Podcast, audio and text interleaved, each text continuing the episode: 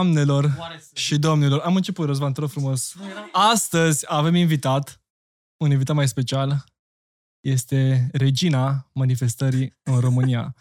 E o denumire pe care nu știu, nu știu ce înseamnă, dacă să mă întreb pe mine, acum, dar o să intrăm în detalii. Vă rog frumos să primim cu aplauze pe Roxana Bors! Wow, ce intro! Intro așa foarte pregătit, nu? Da, da, da, da, da, mi-a plăcut. Mi-a plăcut asta cu Regina Manifestării. Da. Sună bine, da. O să intrăm în detalii. Roxana, uh, deja am stat la povești, cred că aproape o jumătate de oră, o oră de când Mhm. ai venit. Vreau să te întreb dacă ți-ai dat seama care sunt tramele noastre din copilărie. Nu, Ale da, mele da. și ale lui Răzvan. Ce întrebare bună. Asta e o întrebare bună. Să știi că eu am această capacitate de a-mi da seama foarte repede ce traume are un om, însă, na, pentru asta trebuie să-mi zică un pic ce îi se întâmplă în viața lui. Mhm. Deci, în momentul de vulnerabilizare. Dacă aș ști ce se întâmplă în viața ta, mi-ar fi foarte ușor să spun ce Păi traume. hai ziceți Mhm. numai viața mea. Mm. Hai, Eu cu Roxana ne cunoaștem, suntem prieteni de ceva vreme și chiar aș fi curios să vedem ce părere ți-ai făcut. Da, eu știu ce traume ai tu. Să zicem? Hai Da. să zicem. Hai să Hai zi- să zicem. oamenii sunt curioși. Mm, Adică eu sunt curios. Păi, dacă tu te simți confortabil, eu pot să spun. Te rog. O, o provocare? Da, nu vreau să... O să fie ok, hai. Ai niște traume pe care, până la urmă, majoritatea dintre noi cred că le avem și uh, asta cu traumele n-ar trebui să ne facă să ne simțim uh, cumva ciudați sau, eu știu, greșiți sau whatever.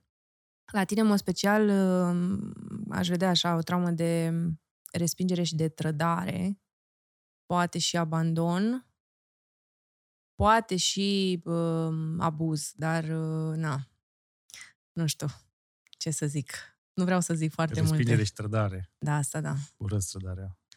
Da. e adevărul. Ai fost trădat Răzvan până acum? Bă, am avut instanțe când am fost trădat și doare cel mai tare. Are sens, numai că trebuie oamenii să înțeleagă până la urmă cei cu traumele și de ce mm, e important să-și vindece trauma sau ce presupune de fapt să-și vindece traumele. Mhm. Și um, ideea e în felul următor, că tu nu ai cum să nu te întâlnești cu un tipar în viața ta. Să nu ți se întâmple, da? Să, nu- nu știu, trădarea, abandonul, respingerea, umilința, nedreptatea. Am enumerat practic cele cinci răni majore ale oamenilor Mhm. tu n-ai cum să nu te întâlnești cu um, experiențele alea în viața ta dacă cândva în copilăria ta le-ai trăit și ți-au rămas întipărite în subconștient. Pentru că cândva, de fapt, ce înseamnă rana de trădare? Rana de trădare înseamnă că um, cel mai probabil undeva în copilărie am fost criticat și comparat. Mhm. Criticat și comparat și cumva mi s-a spus, uh, uite, tatăl tău nu stă cu noi, prietenii lui sunt mai importanți decât uh, tine. Mhm. Sau uite ce nu te-a luat la, la Uite, școală? da, uite Maricica, Maricica face și curat și ea și 10, tu de ce nu ești în stare? Uite Gigel, uh, asta este rana de trădare și cumva și nedreptate și atunci conceptul tău de sine care e? I'm not good enough. Nu sunt destul de bun. Mhm. Altul e mai bun decât mine. Și atunci, în- normal că dacă eu nu cred că sunt destul de bun, o să mă gândesc că pot să fiu înlocuit, că mă pot aștepta că oamenii mă tratează mai puțin decât uh, ca și când sunt valoros și important pentru ei și atunci mă, they stab me on my back, Mhm. cumva. Deci Rox- sunt cumva și două căi posibile. Ori te enervezi și te închizi în, în tine, practic, bă, nu sunt bun la nimic, uh, sunt uh, victimă și așa mai departe. Mhm. Ori te ambiționezi, devii al dracu și le Mhm. demonstrezi că, bă, nu e așa. Adică cred că Da. sunt două ieșiri posibile din situația asta. Ideea e în felul următor, că merge treaba asta cu uh, hustle și mă ambiționez să rup Mhm. tot, pentru că îmi găsesc o motivație din durere, că vreau Mhm. să demonstrez că s-au înșelat în privința mea, vreau să demonstrez tuturor, vreau să-i fac să regrete că m-au rănit, vreau să whatever. Merge asta, merge și motivația asta din durere și destul de eficientă și am folosit-o și eu, uh, numai că devine exhausting la un moment dat, devine um, obositoare și poți să, ajung, poți să ajungi la burnout, adică din uh, ați găsi motivația doar în umbră, ca să zic așa, în Mhm. darkness, știi? Da. Mhm. Um, soluția sănătoasă, ca să zic, de ieșire din, uh, din asta ar fi următoarea. Să înțeleg că în 0-7 ani mi se formează conceptul de sine, care e pur și simplu când vorbim de un concept, când ne așezăm la masă la o ședință și zicem tu ce concept ai despre chestia asta? Adică ce idee ai, ce poveste ai, tu cum vezi treaba asta? Păi eu o văd așa, o văd așa, o văd așa, să zicem o sticlă de băutură, da? O Mhm. punem pe masă, vrem să o promovăm. Și gândim conceptul. Trebuie să fie pătrată, trebuie să fie nu știu ce, punem eticheta așa, are dopul nu știu cum, tararara, ăla e conceptul. E, la fel e și conceptul despre noi. Ceea ce nu se predă în România și, din păcate, cumva metodele de lucru cu oamenii sunt învechite și de asta metoda cu care eu lucrez când îi ajut pe oameni să manifeste ceea ce își doresc vindecând trauma, diferența o face următorul lucru. Legătura pe care eu o fac dintre ce ți s-a întâmplat în copilărie și cum arată viața ta acum, care se numește concept de sine. Deci eu, în 0-7 ani, în funcție de ce mi s-a întâmplat acolo, am fost abuzat, am văzut abandon, am fost comparat și criticat, am simțit că nu contez, că nu-s valoros, că nu-s important, că nu-s văzut, că nu-s auzit, că nu-s destul de bun. Mie îmi creează conceptul meu despre mine, cine sunt eu în ochii mei, că tata a plecat, cum a fost cazul meu, la 2 ani cine este eu în ochii mei, că Mhm. E practic Mama o nu- programare. Este o programare. subconștientului Cumva, inițial. exact. Mhm. Și subconștientul e 95% din mental. Tot. Mhm. Și subconștientul este impersonal. Subconștientului nu-i pasă că tu ești un om bun care merită succes și bani și iubirea. Dacă tu, în conceptul de sine ai, nu poți să fac bani, o să fiu trădat, o să fiu abandonat, o să fiu respins și alea sunt asumțiile tale, eu nu predau manifestarea din punct de vedere al cum sunt a, poate alți coach și hai să scriem numele lui Gigel cu foi de, pe, pe o foaie de dafi și pune-o sub pernă. It- Not gonna, it's gonna do shit, efectiv. Mhm. Pentru că nu așa funcționează lucrurile.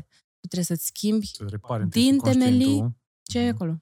Toate, Asta faci Mhm. prin terapie, prin practic făcând, folosind conștientul să schimbi subconștientul. la care formă. Uh, problema e în felul următor că foarte puțini terapeuți din România înțeleg ideea de uh, că subconștientul tău chiar manifestă totul în lumea ta Mhm. și nu e fucking magie, este efectiv felul cum funcționează lucrurile. Subconștientul o să rearanjeze după structura minții tale viața ta. Bine, manifestă în ideea că îți creează niște acțiuni pe care le faci probabil în mod involuntar și aia generează noi posibilități în viață care atrag chestii. Nu? Sau tu la ce te gândești? Eu așa o Mm, E văd. mai mult decât atât. E un pic amestecat și cu fizică cuantică aici. Mhm. Dacă vrei, intrăm în asta, dar Ne-ai încă, pierdut încă n-am băut Cu suficient. fizica cuantică. Da. Ia, hai, mai beau, păi, mai beau. un E, pic și hai să discutăm. um, Eu deja sunt beat. deci, și Ah. nici a început podcastul. E ok. deci e ok. Deci, ca să recapitulăm pentru oameni, Mhm. fie clar pentru ei. Da. În 0-7 ani se formează conceptul tău de sine. Conceptul tău de sine este uh, pur și simplu um, părerea sau povestea pe care tu o ai despre tine în urma a ceea ce ți s-a întâmplat. Am fost criticat și comparat, ce pot să înțeleg de aici? Că altul e mai bun decât mine, că eu nu sunt destul de bun. Ce o să manifest mai încolo?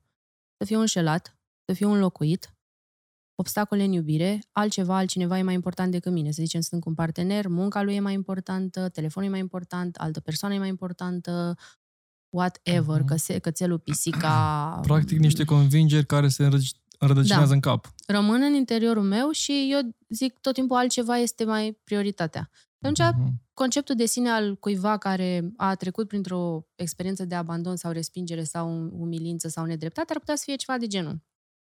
Ce poate să gândească un om care a fost abandonat? Pierd iubirea, oamenii mă părăsesc. În esență, foarte adânc în el. Mhm. Și el asta manifestă la un moment dat. Fie că pierde oameni dragi, fie că pierde relații. Respingere. Nu s-a acceptat, nu-s dorit. O să fiu respins. Uh, trădare. Oamenii mă trădează, mi se comit anumite nedreptăți, ce nedreaptă e lumea cu mine, trebuie să am grijă nu știu ce. Abuz. Oamenii mi încarcă limitele, relații abuzive, tărăra. Mhm. Putem să continuăm așa. Sau pe bani, la fel. Că voi sunteți mai mult pe zona asta și poate relevant pentru comunitatea voastră. Da, oricum o să intrăm și în detaliile astea, dar ideea e că pe mine mă interesează un aspect. Știi că tot vorbim bun, hai să ne reparăm traumele, dar există avantaje în traume și care ar fi alea? Asta e o întrebare bună. Um, acum ceva timp aș fi zis că există avantaje în traume, în sensul că, na, trauma te face să um, îți pui mai multe întrebări, să te cauți pe tine, să vrei să evoluezi, să ai motivație de genul ăsta să rup tot, să Mhm. whatever, să demonstrezi, să... Da. Însă um, există și o a doua față a monedei care apare un pic mai târziu în viață și um, a, în primul rând în relația cu corpul. Adică tu poți din emoționalul ăsta, să zicem, de umbră, să tragi foarte mult, dar la un moment dat corpul tău nu o să mai poate să ducă atâta cortizol, care e hormonul stresului, care picură non-stop, e ca o țeavă stricată, încă din momentul traumei. De ce? Pentru că noi nu suntem făcuți să trăim într-o stare de stres permanent. Mhm. Nu-i, corpul tău nu e făcut. Dacă eu mă întâlnesc Păi cu și de ce ursul asociezi acum... trauma cu stresul? Îți spun imediat. Dacă eu mă întâlnesc acum cu ursul în pădure, mă întâlnesc cu ursul în pădure, uh, se, ad- se activează sistemul meu nervos simpatic, care este responsabil cu sistemul luptă sau fugi. Mhm. Adică uh, o să-mi dea adrenalină în corp, o să mă, inima o să pompeze, mușchii o să fie tensionat, să pot să alerg, să așa. Sunt încetinite însă imunitatea, digestia, uh, nu știu, partea de activitate sexuală, libido, pentru că n-am nevoie de funcțiile alea ale corpului ca să scap de pericol, de urs, Mhm. da? Eu fug să scap viața. Am scăpat de pericol, tot ok. E, așa funcționează și perfect sănătos să funcționeze așa uh, sistemul nervos.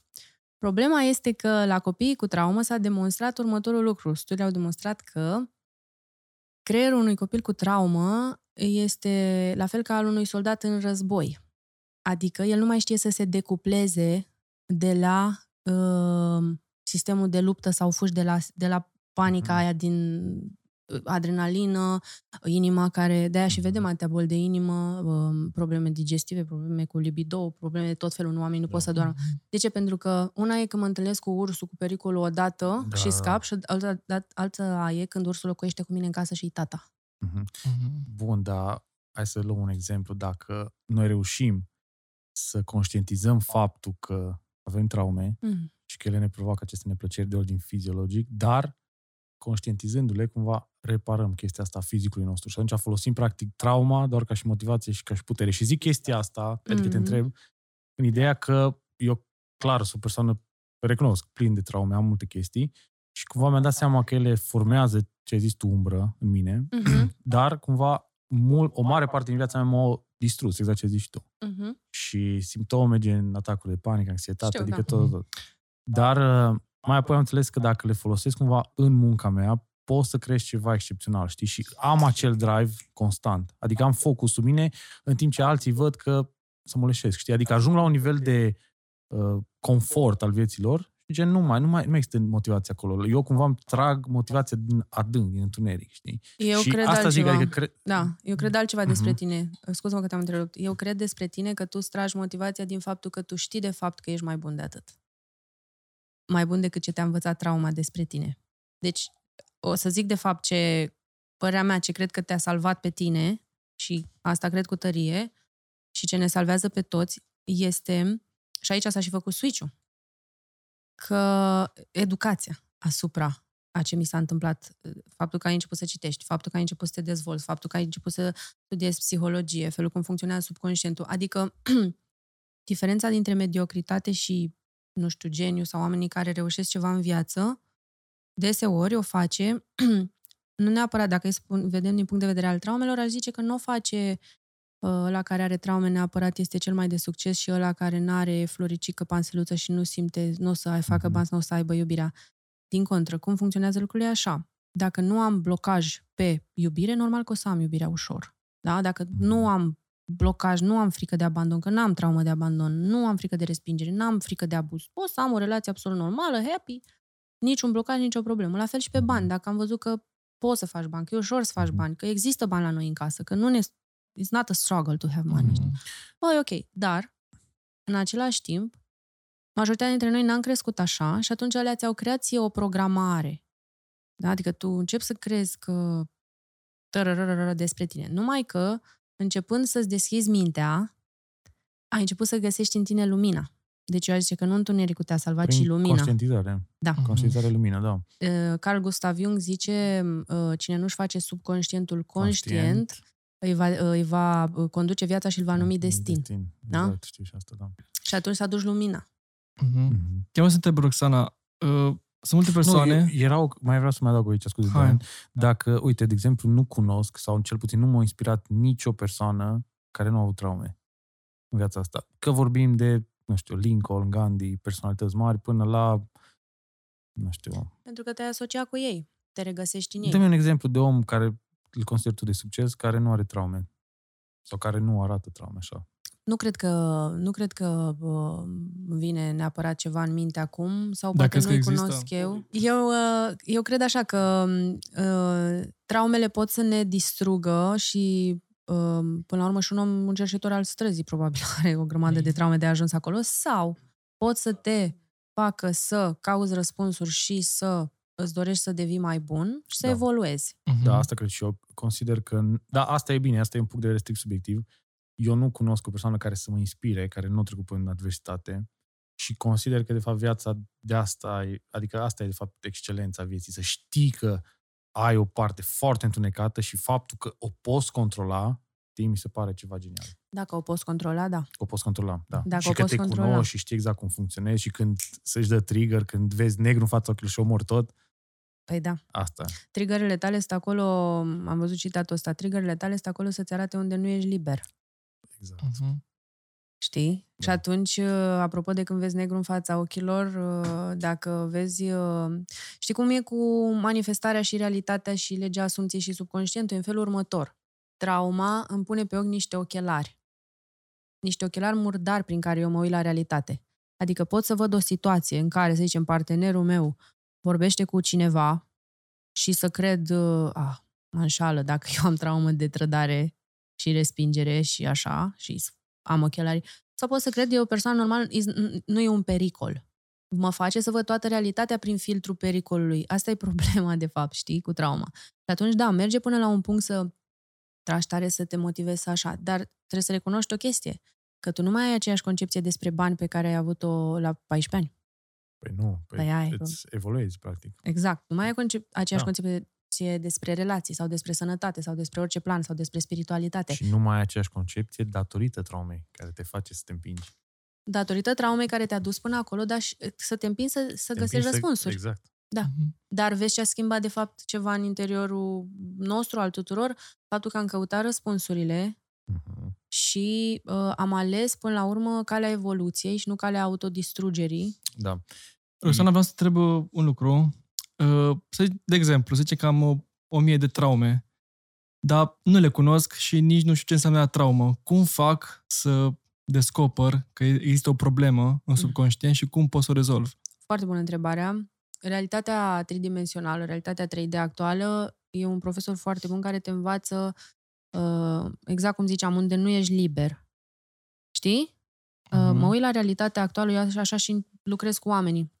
Mă uit la ce mi se întâmplă. Oamenii vin la mine fie că întâmpină un blocaj în zona relații, în zona financiar sau în zona spiritualitate, scop, sens în viață sau în zona sănătate. Cam astea sunt planurile vieții Mhm. unde Principale. fiecare dintre noi poate avem anumite, na, nume lucrurile cum am vrea noi. Și atunci oamenii vin la mine și unii nu știu că au traume. Și atunci analizăm. Și e foarte simplu. Doar că văd o problemă în viața lor și, bă, vreau să o Da, rezolv îți spun, cumva. îți, cum faci? Îl, îți spune omul ce problemă are și practic Și tu îl sapi. îl sapi foarte simplu. Cum te face să te simți? Respins. Când te-ai simțit prima dată în copilărie respins? La trei Mhm. ani când uh, nu s-au jucat copiii cu mine și am zis că nu ceva e o fi defect la mine. Principalele traume într-o persoană sunt din copilărie sau pot apărea și mai târziu în viață? pot apărea și mai târziu dacă vorbim de ceva major.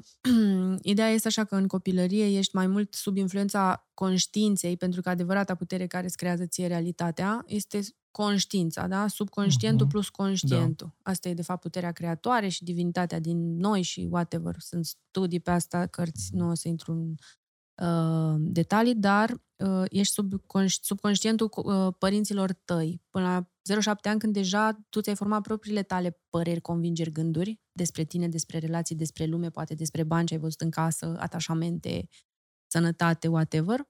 Și automat ți-ai format, probabil, dacă sunt traume, și primele blocaje. Și după aia tu din identitate Mhm. manifesti, manifesti din aemnes. Din cine sunt manifest. Dacă eu zic că sunt dorit și sunt admirat și sunt important și sunt destul de bun, normal că o să fac bani, normal că o să fiu tratat ca atare, normal că o să fiu respect.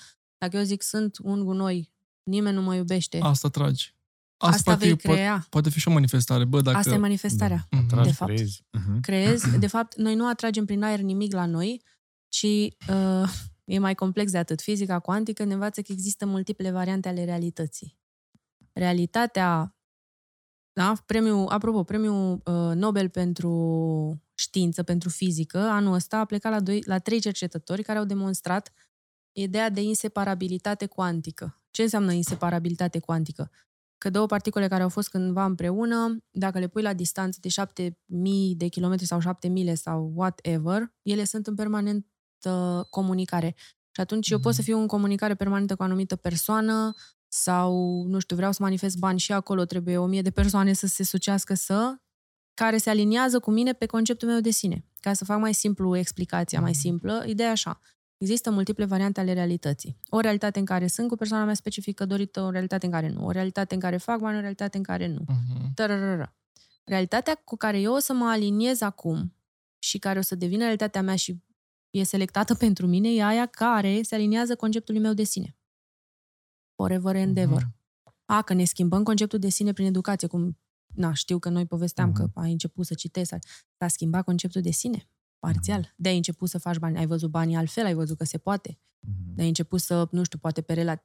ai început să te vezi altfel, adică s-a, ți s-a schimbat conceptul. Dacă conceptul tău rămânea, uite, o întrebare bună, dacă conceptul vostru rămânea cel de la 14 ani, erați aici? Niciodată. Niciodată.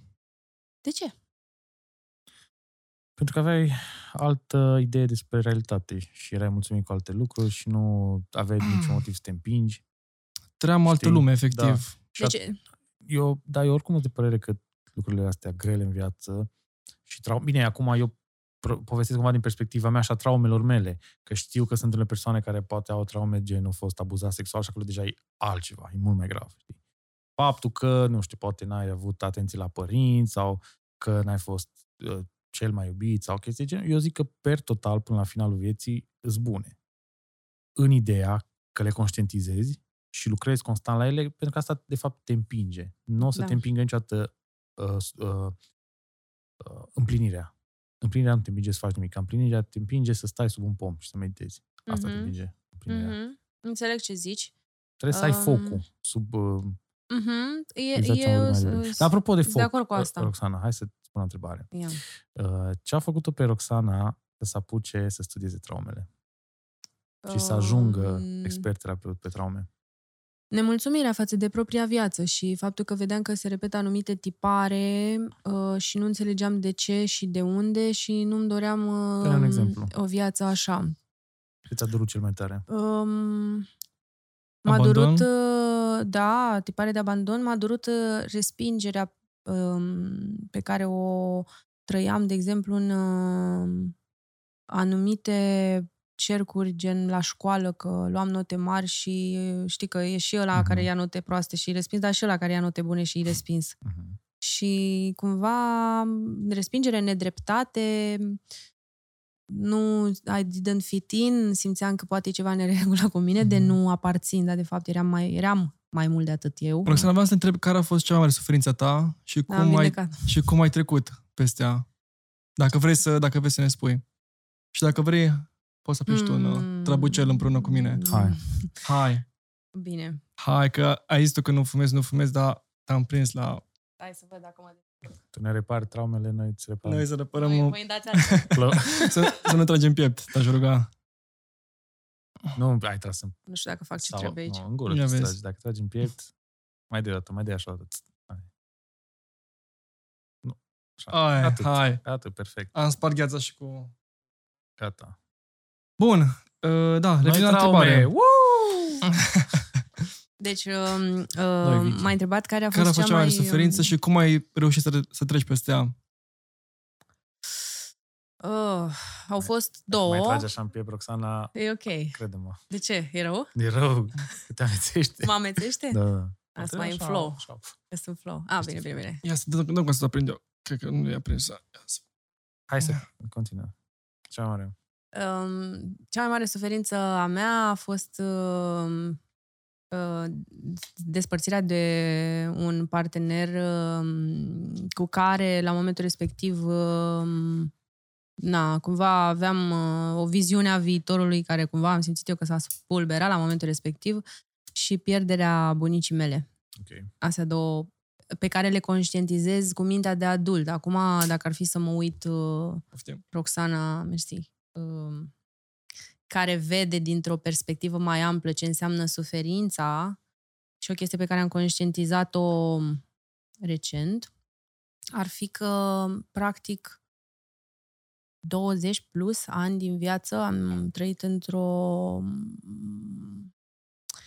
amprenta doliului, ca să zic așa. Adică eu lucrez foarte mult cu ceea ce predau Mhm. uh, și lucrez la schimbarea conceptului meu de sine pentru că Da, studiile arată că legea asumției e cea care funcționează și atunci toate asumțiile tale se manifestă. Asumția, Mhm. adică ce gândesc predominant. E, și, cum am zis, în conceptul meu de sine erau niște lucruri la care aveam de lucru și lucrez cu ele. Și cea mai tare chestie a fost că m, uh, m-am întâlnit în 3D, în realitatea 3D cu o situație și bineînțeles că am încercat să văd ce cu ea. Omoară.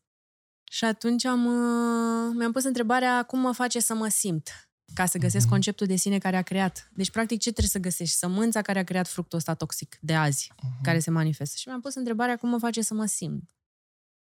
Și uh, am simțit să, a, n-ai dreptul să fii fericită. Mhm. Say what? Say again? Deci de unde-i căcatul ăsta? Adică, sincer. Și zic, băi, n-am dreptul să fiu fericită, poate să anuleze orice. O relație faină, bucuria de a Orice. face ba- orice. Adică, Orice. bă, e setarea, n-ai dreptul să fii fericit. Punct. De asta eu și când am, am avut anumite bucurii în viață, anumite mo- motive de bucurie, să zic așa, nu m-am bucurat și mă întrebam, ok, what's next? Next, Mhm. next, Că oricum next, urmează next. Da, întotdeauna. dar, dar niciodată n-a fost hype. Bă, bă mă bucur. Când chiar să simt Enjoy. bucurie că, uite, avem 5.000 de oameni care au fost la curs, cel mai prolific curs de dezvoltare personală în România. Uite, comunitatea crește, uite, proiectele sunt faine, oameni... Absolut. Totul era let's do more. Da. Pe relații, Mhm. sabotare, pe așa. Mhm. Și n-ai dreptul să fii fericită. Și am stat uh, și am lucrat pe chestia asta și pe la două noapte am apucat eu să scriu. Am dreptul să fiu fericită. Și apare foarte natural uh, imaginea bunicii mele din copilărie, care era în doliu și își plângea fiul mort, Mhm. m, Ok. uh, uh, fratele mamei mele. Și toată copilăria cumva, după aia s-a revelat că aia a fost de fapt o suferință imensă și o traumă, poate mai mare decât plecarea tatălui meu. Ideea de doliu care plutea în aer. N-aveai voie să te bucuri, n-aveai voie să râzi, toată lumea suferea, toată lumea se chinea, nu se asculta muzică. Și atunci era o chestie, de ce Right. să te bucuri, de ce să râzi? Că e ceva greșit. Și de ce zic asta? Că oamenii trebuie să-și pună întrebarea față de cine au dezvoltat fidelitatea ascunsă din familia lor față de ce membru al familiei ai, ai o fidelitate ascunsă și indif- uh, cumva, fără să-ți dai seama, îi repezi destinul. Da. Mhm. E, la mine a fost chestia asta și asta... Și la tine a fost cu bunica. Asta da, și bunica, de ce? Pentru că bunica mea a fost um, o femeie extrem de, de agilă, de inteligentă, Mhm. a avut 8 clase, dar avea un creier brici și era așa, like a queen puteai baza. energy. Da, și Da. ea avea totul sub control și cumva ea era figura pregnantă care am și Și crescut. ce Practic zici? ți-a trimis generațional traumele. mi-a transmis conceptul Transmis. de sine al ideii că uh, de nefericire, de via, um, Doliu constant. de tristețe. Tristețe, Eu am simțit gri. uh, eu am, trist, eu am simțit tristețe uh, ca emoție însoțindu-mă like forever. Da. Și nu știam Și de unde. Practic, tu a trebuit să înveți să te bucuri de lucrurile mici, începând de lucrurile mici, de, de fapt de prezent. S-a făcut, de, să s-a te făcut bucuri. clicul ăsta cu n-ai dreptul să fii fericită. Uh-huh. Am găsit trauma. Ai început să It's lucrezi. a lifetime trauma. Mhm. Și lucrez pur și simplu, oamenii, e foarte simplu. Dacă tu reușești să-ți găsești conceptul tău de sine și, na, predau lucrurile astea în primul rând la mine pe TikTok, Mhm. e full de mici videouri în care te ajut cumva foarte pe simplu să-ți găsești. Dacă tu reușești să găsești care e your core belief, care e sămânța aia toxică care produce, sau bureana care produce fructul ăsta toxic, Mhm. Are sens totul. A doua zi, după asta, s-au deblocat niște lucruri în manifestări care erau blocate de ani. Da. Au venit niște bani din senin, gen nu puțini, uh, niște grupe emoțional pe whatever relații, să zicem așa, din fucking senin, adică era de acolo. Și practic lucrez cu am dreptul să fiu fericită. Am dreptul. Mhm. Reprogramarea Zine subconștientului se Trei face, chestii care te fac fericită. se acum. face prin repetiție. Um, Dar mă- nu clișei, ce zici? Da. Pe tine te faci fericită, concret. Faptul că tragi din trabuc când e stins. Dar nu-i stins, e, E- e stins. E stins de Nu mult. știu. Nu mă, nu mă pricep, dar de ce se stinge atât de repede? Ia, da, să vedem, poate îl aprindem din nou. Um, mă face fericită că um, trăiesc visul. Știu că sună clise- clișeistic, dar chiar astăzi mă gândeam la asta. Cât de departe am putut să ajung în uh, 5 ani de când, uh, de când fac asta um, și că în punctul ăsta am ajuns în care, pentru că fac o formare în metoda mea, o să Mhm. ajutăm, misiunea mea e să ajut 5 Mhm. milioane de români să manifeste. Mhm. Asta mai, mai este de lucru. Deci Mai ai o este. piață destul de mare, e ok. Deci România are cât? Are 14-18 milioane de... Uh, 18 milioane, 18 dar milioane, încă vreo, parcă, da, încă sunt vreo- plecați foarte mulți. încă vreo 8 în, până, până, În pe, afară. pe glob. încă vreo 8 Mhm. în afară de Da, ăștia? sau... da, da. Ești lângă Na. ăștia. Roxana, dar ce Deci- înseamnă manifestare, efectiv? Dar E un stai să cuvânt- zică, Darian, stai să ne zică Ce? trei chestii la care s-a bucurat. Ah, Um, Deci mă bucur, de, mă bucur de asta, mă bucur că am reușit să o pensionez pe mama mea, de fapt să o pensionez, să o scot de efectiv de la jobul ăla unde a mers 30 de ani ca să mă crească pe mine și s-a chinuit și așa. Mhm. Și mă bucur că am uh, descoperit manifestarea și știu că pot să obțin whatever the fuck I want în viața mea. Bine, pe lângă alte bucurii, că, nu știu, am oameni faini, că ai mei sunt sănătoși, Da. că eu sunt sănătoasă, că Da. m- proiectele faine sau whatever. Da, da. că liberă, iar mă bucur foarte mult. Știi? mhm. Adică că n-ai o relație. Uh, că liberă din toate Cum? punctele de vedere să fac ce vreau. Cum stai cu dragostea? Stau uh, foarte bine, deși e o perioadă de tranziție la mine, pentru că încerc să-mi dau seama Îți dorești? ce... Da, și mi-am mai dat seama de un lucru, apropo tot de conceptul de sine, că eu niciodată nu alegeam 100% pe cineva. Tot timpul era cineva, dar îi lipsea altceva și altcineva care poate avea altceva, dar n-avea altceva. Și atunci asta era tot din frica mea că o să greșesc. Dacă Cauți aleg pe perfecțiunea cineva... într-un om? Da, și nu e neapărat sănătos să faci asta. Adică Mhm. uh, eu acum mi-am dat seama că de multe ori am- mi-am sabotat relațiile doar pentru că nu alegeam cu adevărat un bărbat. Zic, bă, tu ești și sunt fully... Nu, trebuia să... Engage. Da, și asta era din uh, conceptul meu că o să greșesc prin alegerea mea și o să, o să fac o greșeală, probabil, ce fatal. Ce îți Nu. dorești de la un bărbat? Hai, Roxana, spune-ne Cum tot. arată bărbatul pe care tu îl manifesti acum? Ideal pentru tine. Încerc să-mi dau seama ce vreau cu adevărat, dar uh, uh, că sunt mai multe variante, așa să zic, opțiuni, dar uh, uh, și știu că perfecțiunea nu există, Ești dar timidă, mă te gândesc. simt. Nu, mă, gânde- mă gândesc.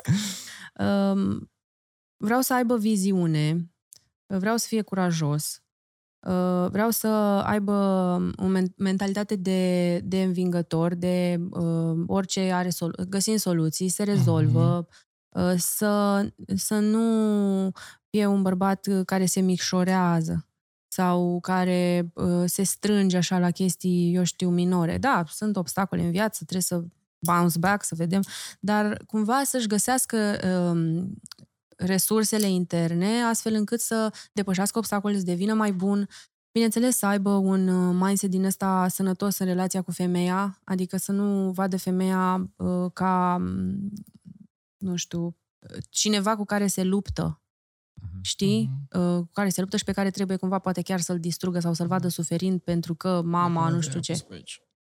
Um, deci cumva cineva care și-a vindecat, să zicem așa, relația cu femeia și poate să o respecte și să o aprecieze și să-și dorească să o protejeze, să aibă grijă de ea, să o... Mhm. Um, am crescut cel Ia- mai mult lângă bărbații care Mhm. au, au avut așa o, o apreciere față de mine și au văzut în mine valoarea și m-au încurajat în loc să mă tragă în jos sau să încerce să Mhm. saboteze sau eu știu să facă...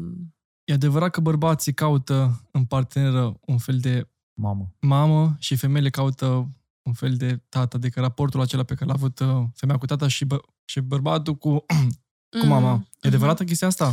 Nu știu ce să zic uh, de chestia asta, dacă la mine e este adevărată. adevărată. Poate fi, trebuie să vezi și până la urmă de ce o cauți tu pe mama în parteneră, pentru că până la urmă dacă stai să te gândești că tu ai nevoie de, de o mamă și nu de o soție, să zicem, înseamnă că poate um, Mersi. mai e un pic de lucru la um, dezvoltarea și nu e o rușine sau așa, ne dezvoltăm, nu? Corect. Dezvoltarea ta interioară. Adică, de ce zic asta? Pentru că un bărbat nu face sex cu mama lui. Da, adică dar la, dacă știi, femeia... Eu știu ce zic, eu, ce eu is cumva gonna am mother înțeles, you. am Ok. înțeles exact ce zice Darian și cumva susțin ceea ce zice el în sensul că iubirea aia pe care tu o, o primești de la mamă e necondiționată. Și tu tot timpul vei Și primi de la atenția par- și vei primi căldura. Parte, de la partenera ta atenție condiționată. Și asta, de fapt, e un uh, rol sisific în care ne găsim noi bărbații, ci în- căutând iubirea aia eternă și greșești, nu dai atenție, nu o suni, nu asta, na, na, nu ești așa și totuși vine iubire 100%. Și cred că asta căutăm. Acceptarea necondiționată? Exact. Și asta nu, o să- asta nu cred că o să avem niciodată. Poate, poate să apară. Adică, e greu, Sunt adică mi se femei pare care... normal să nu o găsești în ideea că neglijează tu iubita, nu o suna, nu alea, alea. Deci ai vrea să faci asta. Adică, ok, să ne înțelegem cu un lucru. partenerul n-ar trebui să fie sacul tău de box emoțional pe care să-l tot pușui și să-l uh, Corect. joci în picioare, în sensul să te fac să suferi, să Corect. te, uh, nu știu, să te abuzezi, să te înșel, să-mi bagi joc de tine. Nu e ăsta scopul. Clar, clar. Nu, mă Uh, refer că niciodată nu cred că o să existe cineva care să te iubească mai mult decât mai ta. Mm, Da, asta e un topic bun. Probabil Bine, că nu. oricum și aici am întâlnit o fel de situații în care mamele și-au abandonat copiii Bine, sau... acum vorbim Bun. de... Vorbim de o da, mamă normal. ideală Iubirea care ideală. ți-a oferit... Da, uh, probabil că nu și nici nu știu dacă, dacă ar trebui neapărat, pentru că, într-adevăr, vindecarea se întâmplă în momentul în care văd că partenerul meu mă acceptă cu toate ale mele, Mhm. cu toate rahaturile Mhm. mele și atunci eu mă simt complet vindecat că zic, bă, sunt iubit și sunt acceptat așa cum sunt și ce bine. Mai că în același timp partenerul nostru nu e Isus Hristos sau un martir care s-a înscris la vreun război la care să se supună de către mine doar pentru că trebuie să-ți testez eu, să-mi testez... Adică cred mai mult în a rezolva pe cont propriu multe nevoi pe care le pot rezolva uh-huh. pe Mhm. cont propriu și goluri. Nu știu, nesiguranța de sine, nevoia de validare, nevoia de a mă simți eu nu știu cum și atunci te testez pe tine. Multe le pot rezolva cu mine și atunci pot să vin într-o abordare poate mai sănătoasă cu partenerul meu în care na, ne acceptăm, ne iertăm micile lucruri, dar nu o să te supun acum la o, muncă, la o relație sisifică doar ca să te testez să văd, te mai împing un pic în prăpastie să văd dacă pleci. Că noi, de exemplu, oamenii cu traumă de abandon avem o chestie. Avem asumția că vom fi abandonați. Și ce facem e că Forțăm. pușuim Forțăm. ca să ne confirmăm Că nu e că, adevărat. ca să ne confirmăm că de fapt e adevărat, ca să putem să zicem Da. știam eu că și tu o să mă înșeli. Mhm. Știam eu că și tu o să mă părăsești. reinforce Deci e the cumva vision. Da. legea atracției. E legea asumției, de fapt. Da. Eu nu predau Mhm. legea atracției, predau legea asumției pentru că Care e e diferența? it's a law. Legea atracției cumva uh, face ca lucrurile, a luat de la uh, mari mistici care au predat prima dată felul cum poți să manifesti lucrurile în realitatea ta, legea atracției a luat anumite informații, doar că le-a comple- complicat, complexat foarte mult și le-a dat o aură din asta de atrași prin aer, trebuie să fie aliniat vibrațional și oamenii sunt, bă, ce dracu înseamnă, ce trebuie eu să fac să-l manifest pe Gigel înapoi? Zi în concret. Da. Deci oamenii Mhm. nu înțeleg, știi? Și uh, cam cum ar stau lucru, cum stau lucrurile de fapt. Tu nu trebuie să fii mereu fericit ca să manifesti ceva în viața ta. Mhm. Nu ai cum să fii mereu fericit. Tu nu ai cum să te trezești să fii hype de dimineața până seara, că nu, nu e realist, uman. Dar ai nevoie să schimbi programele din subconștient care îți blochează iubirea, care îți blochează banii, care îți blochează succesul, care îți blochează să fii ales, să rămână partenerul cu tine, să nu fii respins, care vin din traumă. Și Mhm. asta înseamnă pur și simplu să schimb gândurile mele predominante. Astea sunt de fapt afirmațiile. Eu degeaba afirm în oglindă frumos, sunt deștept, că nu Dacă nu acolo e ești. problema mea.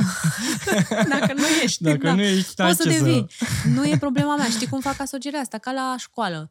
Erau materii la care poate picam și materii la care excelam. Ipotetic. Mhm. Eu n-am picat la nimic, dar facem această Erai paranteză. deșteaptă că ziceai că... Mm, Da, să subliniem. Doar că acum nu mai mi-e rușine să zic asta. Uite, o zic și live pe podcast. E deșteaptă. Da, să se consemneze la dosar. Ei, ideea e așa, sunt sunt materii la care poate iei notă mare, luai 10 și materii la care luai 5. Sau voiai să treci, te chinuiai. Și atunci, uh, ce faci? Te duceai și învățai ca să treci la, ex- la materia la care stăteai mai prost. E, o, noi oamenii ce facem? Stăm foarte bine la capitolul financiar, să zicem, dar pe Mhm. relații praf. E, da, eu mă duc s- țintă pe financiar, dar I don't address the issue. Eu nu adresez Mhm. problema de la emoțional să-mi rezolv, să zicem, conceptul despre abandon, că voi fi abandonat, conceptul despre trădare, conceptul despre... Mhm. Și de asta mi se tot manifestă, dar eu în loc să mă duc să studiez la materia la care pic, eu mă duc și zic, sunt frumos, sunt deștept, bine că fac bani. Bun, dacă sunt mulțumit de asta, dacă vreau și alte planuri ale vieții mele să fie bine, hai să mă duc să studiez pentru să trec examenul unde pic. Adică eu degeaba afirm, sunt frumos, sunt deștept. Că problema ta din conceptul de sine nu e aia. Problema ta e că o să fii părăsit sau că o să fii respins sau că o să fii trădat. Acolo ai de lucru să Dar schimbi crezi gândirea. că le poți avea pe amândouă? Adică și succes, și bani, și relație stabilă? Da, dacă îți schimbi uh, asumțiile, Mhm. poți să ai orice. Da, și eu cred Orice. asta. Adică am, Hai că îmi place subiectul ăsta cu Am- relațiile da, am și văzut de- vreau să mai pun o întrebare, dar pentru Vă Răzvan. zic că am văzut de-a lungul timpului oameni care au intrat și în viața mea și În ce poate că front? erau Pe ce bo- front? poate că erau foarte buni în partea profesională, Mhm. dar uh, legat de poate de valori sau de partea personală sau traume sau erau jos sau invers, știi? Adică ceea ce consider eu un om bun sau un om de la care am ce învăța, un om complex, e un om care are un pic din fiecare. Știi? Și poate o doză de excelență în partea profesională, dar să fie acoperită, să fie... Uite, de multe ori pățeam, și mai ales în sfera asta de investiții, oamenii sunt foarte ciudați. Îs, aș zice că sunt autiști. Efectiv, mi se pare că mă duc și sunt niște...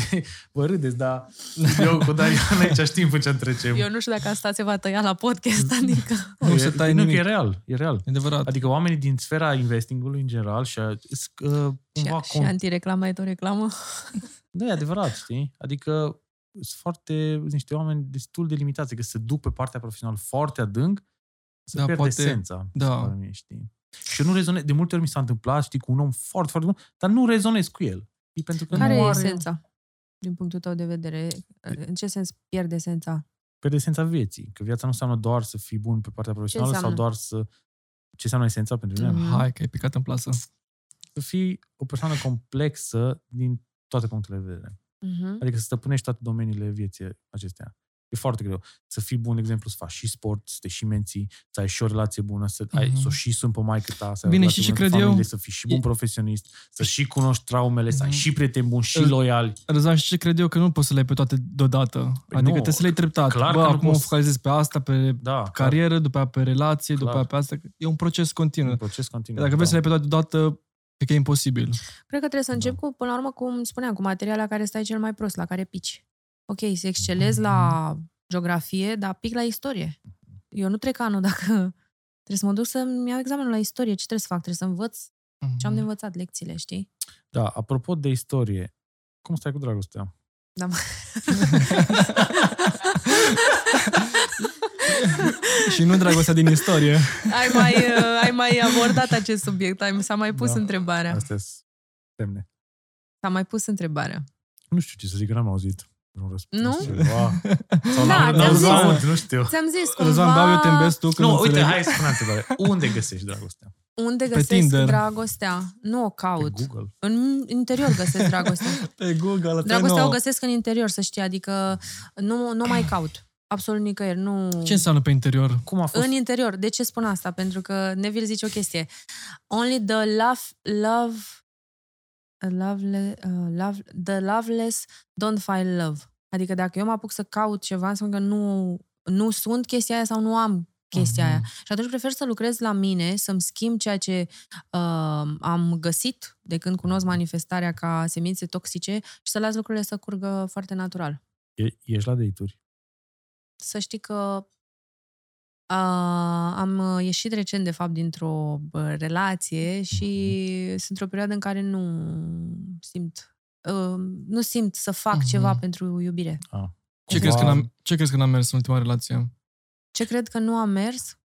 Cred că am început să rulez niște programe m, vechi din Mhm. rană, pe care Mhm. probabil nu le-aș fi văzut dacă eram singură, dar le-am văzut în ideea de couple Mhm. și uh, a fost interesant că s-au manifestat foarte repede. Sunt foarte curios să te întreb care au fost acele lucruri, Păi, dacă vrei să Frici ne de...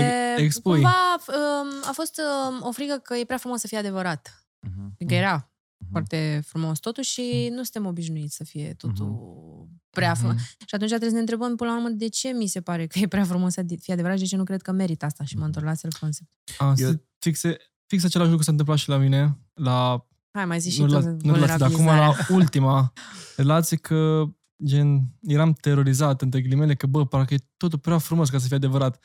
Sigur peste 10 ani o să mai fim împreună. gen o chestie care oricum nu se lega de nimic concret. Gen doar emoții speculative.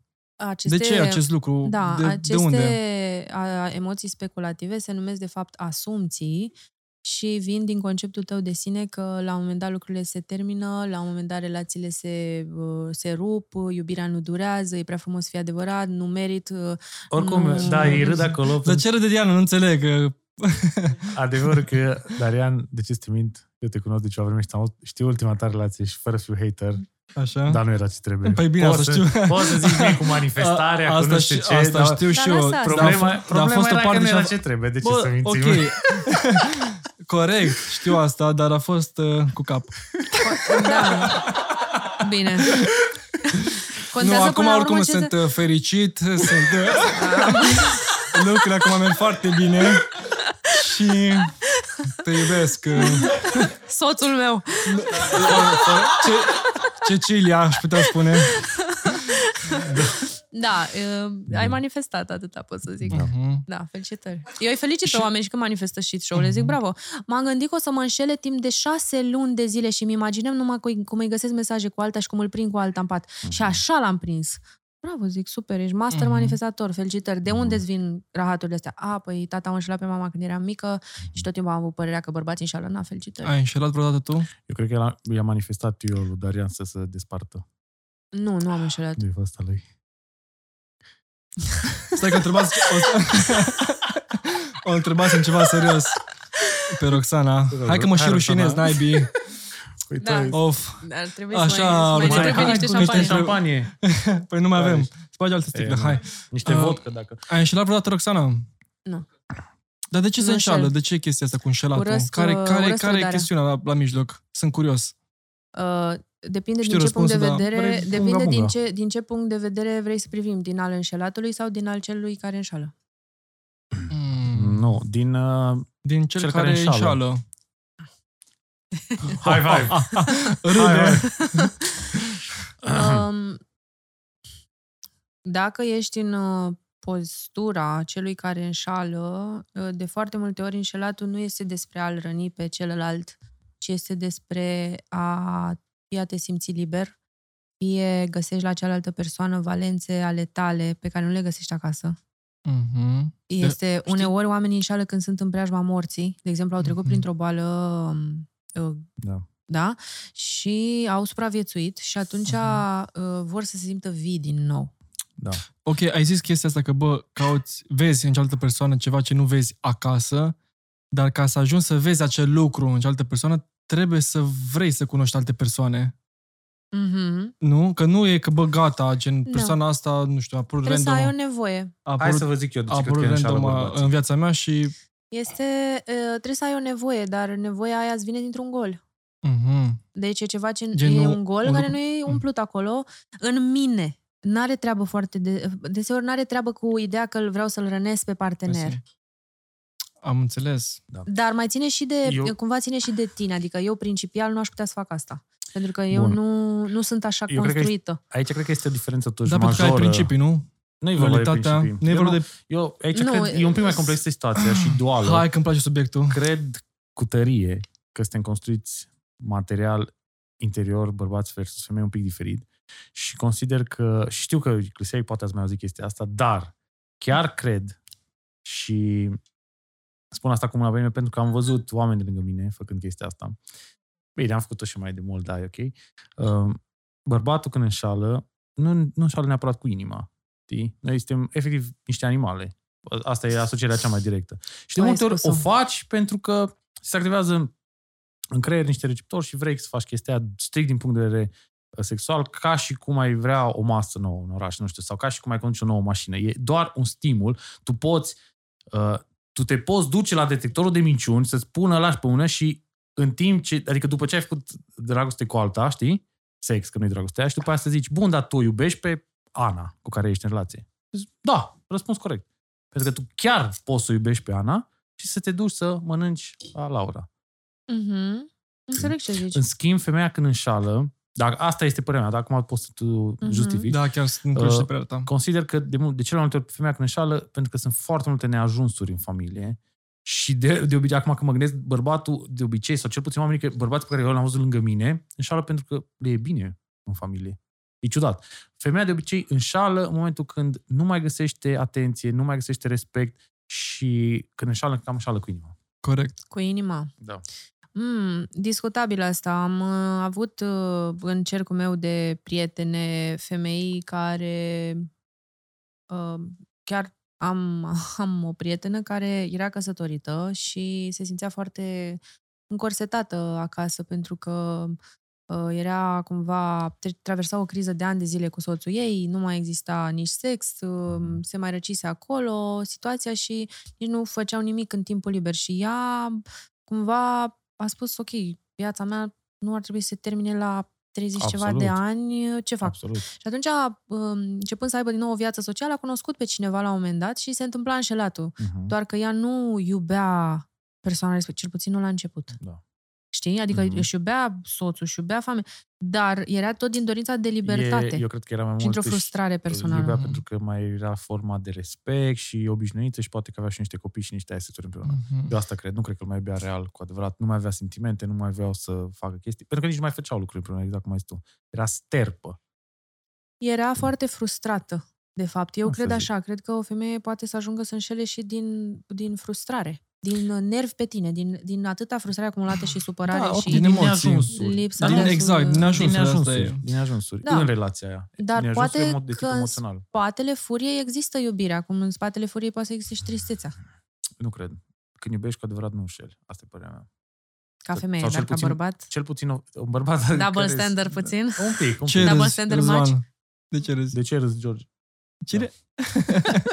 Nu, chiar cred asta. Băi, de Da, dragă. eu- o femeie, părere. dacă te iubește cu adevărat... Bine, asta în ideea că nu e uh, psycho, să nu are alte probleme sau nu este foarte... Oricum știi care e faza, că îți dai Mm. seama de o Anormală. persoană când o simți lângă tine, când bai Uite, rece, da, bai detașată. da, da, uite, Sunt o să-ți niște- dau un alt exemplu. diferențe. Eu eram într-o altă relație și iubeam pe altcineva.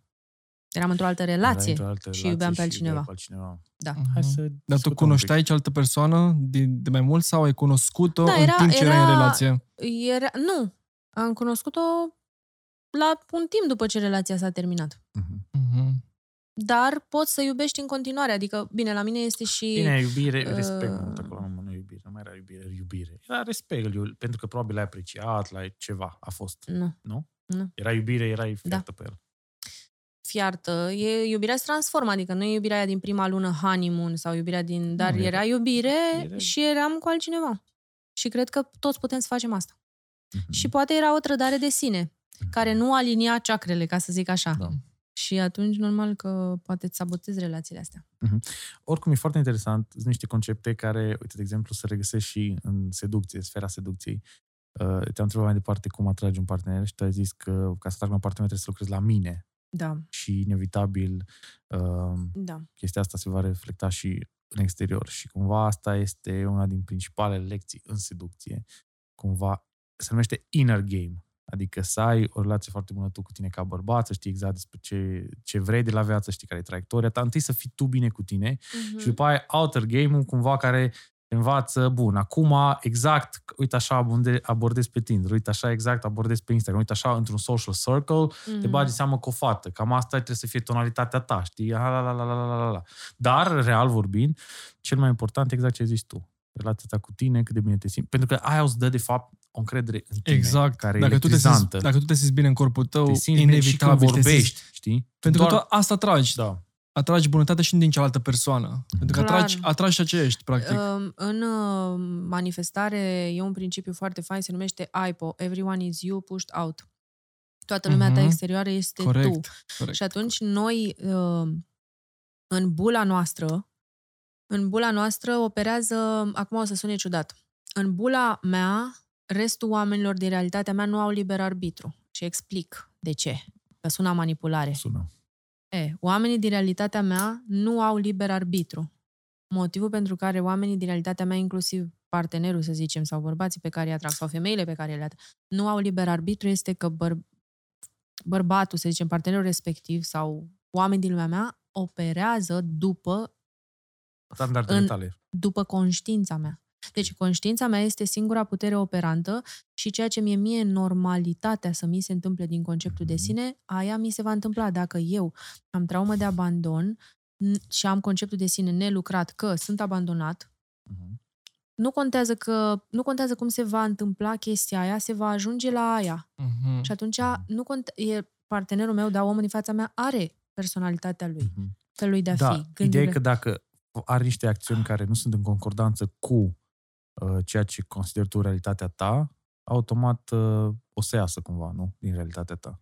Adică poate să, că inevitabil o să mai vină oameni care, hai să numim, nu știu cum se numesc, sateliți, care mai vin, dar dacă nu fac parte integrantă din viziunea ta, o să dispară. Eu să acum- cer cumva de la sine. Normal, eu acum mă refer la persoanele, să zicem, importante din lumea Mhm. mea. Nu știu, colegii de la muncă. Mhm. Mhm. Ce mi se întâmplă acolo ca tipar trădare, nere- nedreptate, uh, partenerul din relație. Ce mi se întâmplă acolo ca tipar, adică vorbesc de lucrurile relevante, nu nenea de pe stradă Da. care n-am nicio treabă. Da. Mă refer la Faptul nu, eu mă că refeream în și la lumea oamenii mea- importanți. Da. Adică, de exemplu, nu știu, un uh, viitor partener de afaceri, să zic. știi? Mhm. Dar dacă poate inițial pare interesant, exact cum l-ai, ți l-ai imaginat tu, dar la un moment dat începe să iasă niște, începe să iasă niște jeg din el.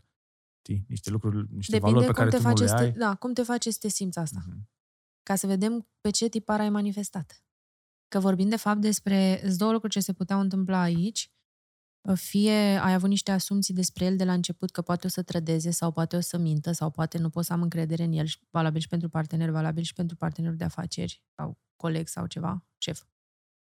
Uh, Am, am o, eu predau așa, predau ecuația manifestării, ca să fie mai clar pentru oameni, de fapt, cum se manifestă toate lucrurile astea și tiparele.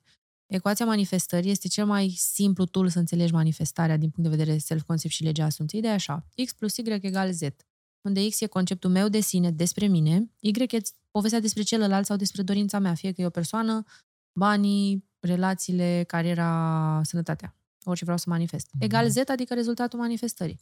Și acum eu pot să am problemă pe, Y, pe X, să nu-mi fi lucrat, cum zici voi, ziceți voi, inner game, să nu-mi fi lucrat convingerile mele de sine. Da, să zicem, vreau să manifest o anumită persoană specifică. Pe Gigel sau pe Maricica. Dar conceptul meu de sine, deci despre Gigel și Maricica, în cea mai bună poveste, cum ai zis și tu, că a venit un om super ok la început, da? Foarte ok. Da. Da, da, eu am concept de sine pe trădare. Eu am concept de sine pe înșelat. Eu am concept de sine pe nedreptate. Eu am concept de sine pe abandon.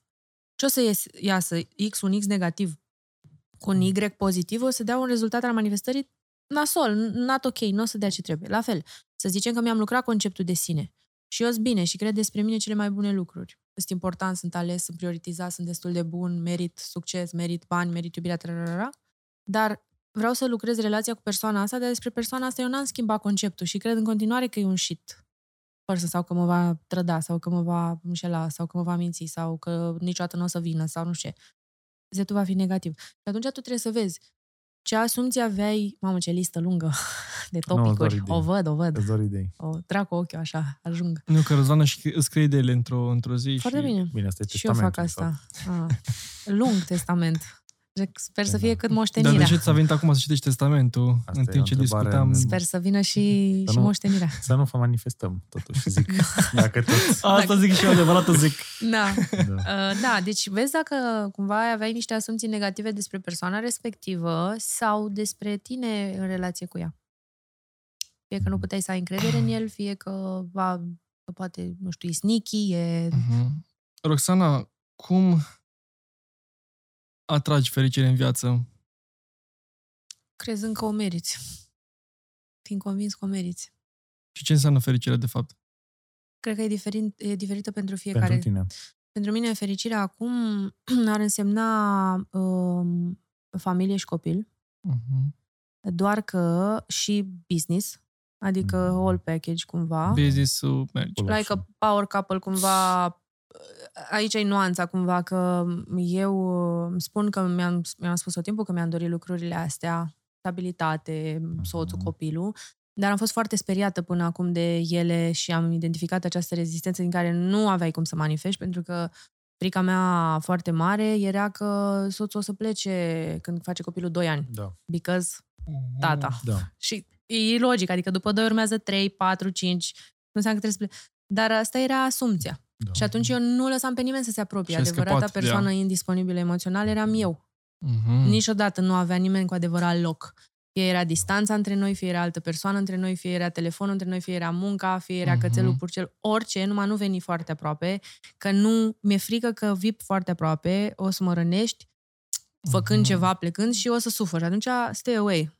Știi? Mhm. Mhm. E, și am găsit chestia asta pentru că, până la urmă, uh, um, după în peștera în care ți-e frică să intri, se ascunde cea mai uh, Mare comoară. comoară. mare comoară.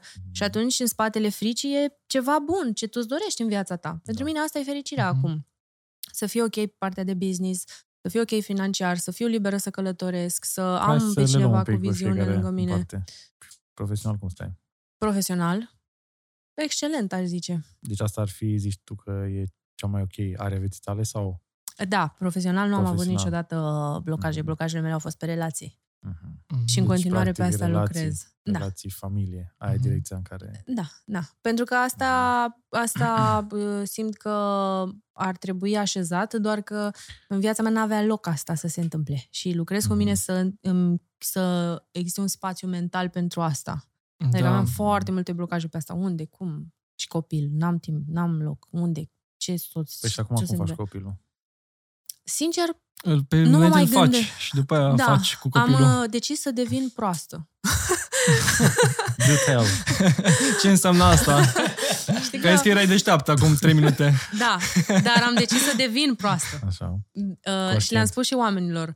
Știi că bătrânii noștri aveau o vorbă foarte înțeleaptă și spuneau, mamă, trebuie stai. să faci pe prostul. Trebuie să faci pe proasta, trebuie să faci pe prostul. Ei, eu numai pe proasta nu făceam.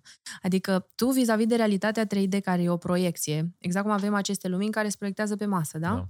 E, sau te duci la cinema, proiectorul, ecranul de film. Da.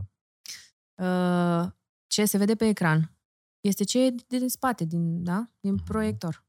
Ce se proiectează. Așa e și cu realitatea. Uh, The world is a giant mirror. Lumea este o oglindă uriașă. Ce se proiectează în lumea ta este din proiector. Mhm. Adică din conceptul de sine, din subconștient. Și atunci tu trebuie să găsești rahaturile de acolo, semințele alea toxice, să lucrezi cu ele. Nu sunt ales, ba, sunt ales, sunt respins, sunt acceptat. Nu sunt destul de bun, sunt destul de bun. Oamenii mă părăsesc, nimeni nu pleacă. Nu sunt important, sunt foarte important, nu sunt valoros, sunt valoros. Și cum le găsesc? Mă întreb cum mă face să mă simt momentan realitatea. Mhm. Dar ăla e conceptul cu care ai creat-o. Aia e camera de proiecție. Asta e o oglindă. Și atunci am decis să devin proastă vis-a-vis de 3D și le recomand și la oameni să devină și ei proști. Mhm. Să fim cu toții... pro- Le-am zis și oamenilor de la curs. Sunteți prea deștepți vis-a-vis de 3D. Neville Goddard, Joseph Murphy, care au vorbit despre subconștient și au fost niște oameni foarte iluminați și foarte deștepți, au Mhm. explicat. Pe tine nu te interesează și, apropo de, să zicem, să zicem așa, adevărul ascuns din Biblie și cum ar trebui interpretată ideea de credință și de rugăciune. Rugăciunea, ca să se îndeplinească, nu înseamnă dă-mi fămi. Înseamnă uh, când cereți să credeți că veți primi și veți avea. Adică când cer să cred că am primit deja. Mi se spune în Biblie, Da. apropo de cum ai spus, că manifestai nevăzutul și s-a făcut văzut. Ți se spune același lucru, doar că noi îl facem pe negativ din traumă. Dar tu poți să-l faci pe, ne- pe pozitiv. Și atunci, Mhm. eu trebuie să devin prost vis-a-vis de 3D. Adică don't engage in the t- t- 3D. Nu mai mă gândesc cum o să fac, dar cum o să fac dacă vine copil? O să aibă loc pe partea stângă sau dreapta a patului? A, nu. Dar soțul ce o să facă? Dar dacă o să mă înșele? Mhm. Nu. Adică prefer să am niște asumții pozitive, să-mi lucrez ce am eu de lucru în mine. Bun, dar nu crezi că și trebuie să să, las așa. găsești niște, sau să ieși niște acțiuni uh, concrete? Ok, înțeleg Nu. chestia asta de... Bun, nu. Lasă să fie efectul ăla de domino, Mhm. de haos. E bine, nu e haos, nu, e- nu, Nu-i- nu haos. E efectul de, hai să zicem, legea atracției, nu știu cum să-l numesc. Legea asumției. Le- să, la, legea să las asumției. lucrurile să se așeze. Vizualizezi, crezi, vizualizare plus credința, emoția totală, egal Da, noua mm. realitate, nu? Procesul e așa. Uh, Da, mă, de fapt mă, mă interesa, ok, am înțeles ideea asta mhm. cu partea asta de inner game, dar nu crezi Acțiunea. că te-ar, da, te-ar ajuta și niște pași palpabili, nu știu. Eu predau așa. Eu știu că ceea ce predau eu e mai mistic. Da, Adică asta zic, adică e este- foarte mult inner game acolo. Este totul inner game și este ceva nemai auzit în România. De asta și metoda e atât de unică. De asta și Mhm. oamenii care o să se formeze prin metoda mea o să fie wow și o să facem o schimbare reală. Da.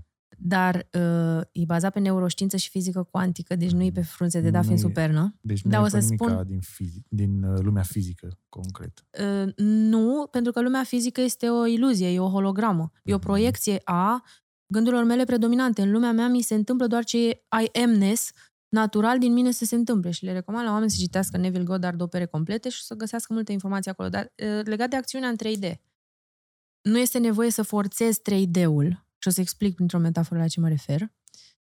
O să fac acțiuni inspirate, nu acțiuni forțate. De ce, ce, care e diferența? Acțiunea inspirată, deci eu am așa, lucrez cu asumțiile mele și zicem vreau să manifest un milion de dolari. Da. Trebuie să lucrez clar concept X de pe ecuația manifestării X-ul și Y-ul vis-a-vis de bani, adică X-ul. Conceptul despre mine în relație cu banii, nu, nu pot să fac bani, nu merit să fac bani, nu mă simt în siguranță să Blocajele, fac bun. bani, trără. Mhm. și Y, cu povestea despre bani. Banii Da. da. răi, Da, da, banii da, sunt răi, da. banii se fac greu, Subconștientul. ești un om rău dacă faci Mhm. bani. Deci X-ul Da. și Y-ul despre bani, convingerile Și după aia? le lucrez pe astea și ce o să se întâmple este că you're gonna cross a bridge of events. O să se întâmple în lumea ta care subconștientul funcționează tot timpul și îți remodelează realitatea, un pod al evenimentelor. Adică, o să simți să faci anumite acțiuni, se numește acțiune inspirată. Mhm. Adică nu mă apuc să, să forțez ceva sau, nu știu, manifest un SP. Nu mă apuc să-i zic lui, da, vino, te rog, la mine. Nu. Eu îmi lucrez în mine trauma de abandon care a creat ca el să plece Mhm. în lumea mea Mhm. sau trauma de whatever. Și atunci eu, eu s- uh, se spune așa, stay still and know, ce spune în Biblie Dumnezeu? Stay still and know that I am God. Ceea ce e și wallpaper-ul meu. Mhm. Stai nemișcat și să știi că eu sunt Dumnezeu, adică I am-ness-ul. La ce, la ce mă refer? Mhm. Dacă eu acum mă pun într-o oglindă și vreau ca oglinda să mă arate ca în părul verde, care sunt șansele ca oglinda să mă arate ca în părul verde în, con- în condițiile în care nu l-am? 100% dacă e ciuperci. Ok, da. Dar eu mă pun și zic, vreau, vreau, vreau să am părul verde. Da. Te rog și mă apuc să mă cer cu oglinda, dar te rog să mă, dar te rog frumos, dar ești nesimțită, de ce nu, Mhm. cum facem noi cu partenerul, să zicem, sau cu oamenii Da. care nu... Când de fapt tu, tu ești creatorul și tu ai făcut să se întâmple. Tu nu ai părul verde. Schimbă-te, vopsește-te, vină Mhm. din nou în oglindă. Corect. Da, deci practic ce zici tu, și chiar și legat de partea asta de bani, este că dacă lucrezi la partea ta interioară, ea cumva o să inspire acțiuni în realitatea ta 3D. Mhm. Și practic atunci tu nu trebuie să le calculezi din timp, ci ele se vor revela constant în momentul în care O parcurgi să acel simți, drum. da. O să Mhm. simți să faci anumite Dacă Cum- lucruri. ești, cum o- ești din ce în ce mai Hai, vă disperat spun. de anumite subiecte, adică dacă tu te gândești tot timpul, nu știu, la bani, să- mă, gând, mă pun eu în locul meu, adică cum a fost Mhm. realitatea mea, știi? Mhm. uh, întâi dezvoltare personală și pe am dus către finance, știi? Și tot focusul meu interior, da, era către a face bani, mă gândeam cum să fac bani buni și atunci citeam networking, podcasturi, tot, tot, tot și automat m-am, am început să iau și acțiuni concrete. Practic, are sens ceea ce zici, știi? Are sens, clar, uh, doar că nu erau... ac- um, Tu ți-ai schimbat ceea ce ți-a adus ție banii, a fost... Um, um, deci, ca să manifesti ceva, trebuie să existe dorința. Da. Da? Trebuie Da. să-mi doresc lucrul ăla. Da. În dorință este e, e, și planul, arhitectura de realizare a ei dacă o las. Dacă o ud sămânța aia și nu o, nu o usuc cu alte gânduri, nu poți să faci bani, las că tai Da, venele. da, da, da. E, tu ai făcut niște acțiuni inspirate din focul tău interior, din pasiunea ta, din dorința ta de a evolua, de Mhm. așa, după aia ai intrat în contact poate cu Darian, s-a întâmplat să vă conectați, după aia au mai crescut echipa oamenii și așa mai Mhm. departe. Dar tu n-ai știut că la un moment dat va veni Diana și neapărat trebuie să o convin pe Diana. Tu ai mers pe uh, energia asta de încredere, Da, de... de... hai, hai să mergem înainte, vorba aia. Real- Da, exact. De multe ori, uite, e, sunt multe chestii care se leagă. De multe ori m-am dus pe instinct. Da. Știi? Exact, Și n-am știut de unde exact, vine, gut n-am știut de feel. unde vine instinctul feel. ăla. Păi Uite, nu, de, se, nu se explică de de, exemplu, unde vine. cu Rareș, cap de dudă. Rareș. Eu Hello. Hello. l-am cunoscut, nu, real nu avea skill dar avea niște...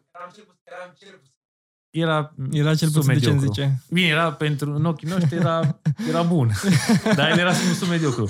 Dar esența a fost că am simțit, Focul energie, ăla interior. am simțit dorința și am știut că are spațiu de Și eu creștere. am oameni așa. Știi? Am oameni pe care i-am luat de la zero și am crescut în Și ei și am... A fost, da, asta zic, a fost o Mhm. decizie un gut feel, de... un gut efectiv, feel, știi? un instinct. Tu îi zici un manifestare, unii zic gut Da. feel, unii fiecare Gut zice... feeling-ul Unii- ăsta care e intuiția sau instinctul sau mesajul de la sinele tău superior De unde este vine? ace- vine din uh, realitatea în care s-a întâmplat deja.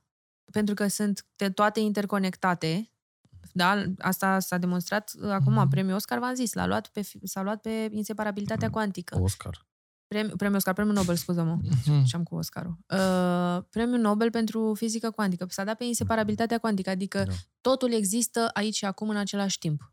Și atunci tu primești anumite mesaje, anumite intuiții, nu știi de unde, anumite, cumva simți să faci chestia aia, ești inspirat să nu știu ce, omul ăla rezone și se aliniază ca tu să primești dorința ta. Dorința ta a fost succesul. Dorința voastră, da? Mhm. Tu ai avut o viziune, ai văzut ceva la un moment dat, o idee, o viziune, un plan. Mhm. Dacă rămâi fidel planului și rămâi fidel asumțiilor și lucrezi cu tine, se va îndeplini. That's it. Mhm. Trebuie să ai voință de caracter. Că Ăsta- altfel e foarte, Trebuie e să foarte ții ușor de să te, la prima să cazi. provocare, Da, da. să te, De-aia să te trebuie să devii lași. prost la 3D, pentru că trebuie să devii efectiv prost la 3D, adică 3D-ul poate că 2 ani nu arată ca și cum o să am succes. Nu arată ca și cum o să fiu milionar, arată rău în unele zile. Mhm. Sau poate acum nu vorbesc cu partenerul de 3 luni. Dar eu vreau să-l manifest înapoi și uh, am încredere că eu sunt iubită și că o să vină. De fapt, nu că o să vină, că e deja aici.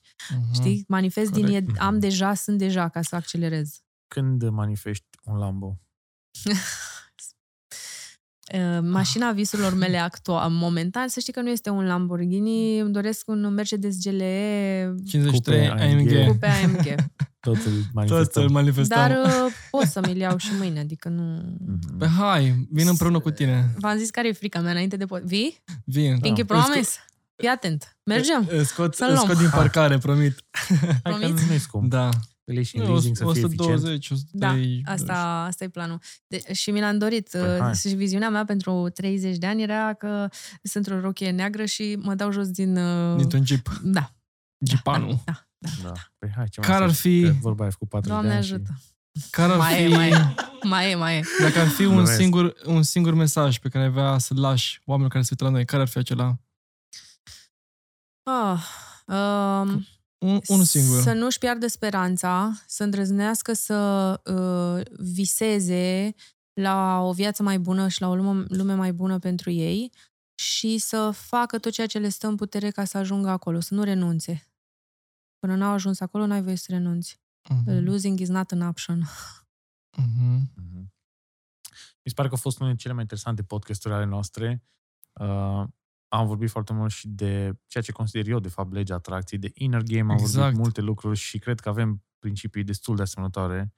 Și chiar vă rog să o urmăriți pe Roxana pe Instagram. Eu o să o punem aici în descriere Instagram-ul, TikTok-ul și să ai și... Da, Tot, Facebook-ul, tot. YouTube. Da. În, în descriere Um, găsiți toate Eu linkurile. ce, ce știu sigur este că Roxana lucrează foarte eficient, foarte profesionist cu oamenii care au parte de traume și chiar vă ajută f- extraordinar de mult și chiar vă încurajez să faceți parte la, să luați parte din programele ei, Sunt și eu aș zice destul de ieftine, dar eficiente și de asta vă încurajez chiar acum să intrați pe Instagram ei și în programele ei.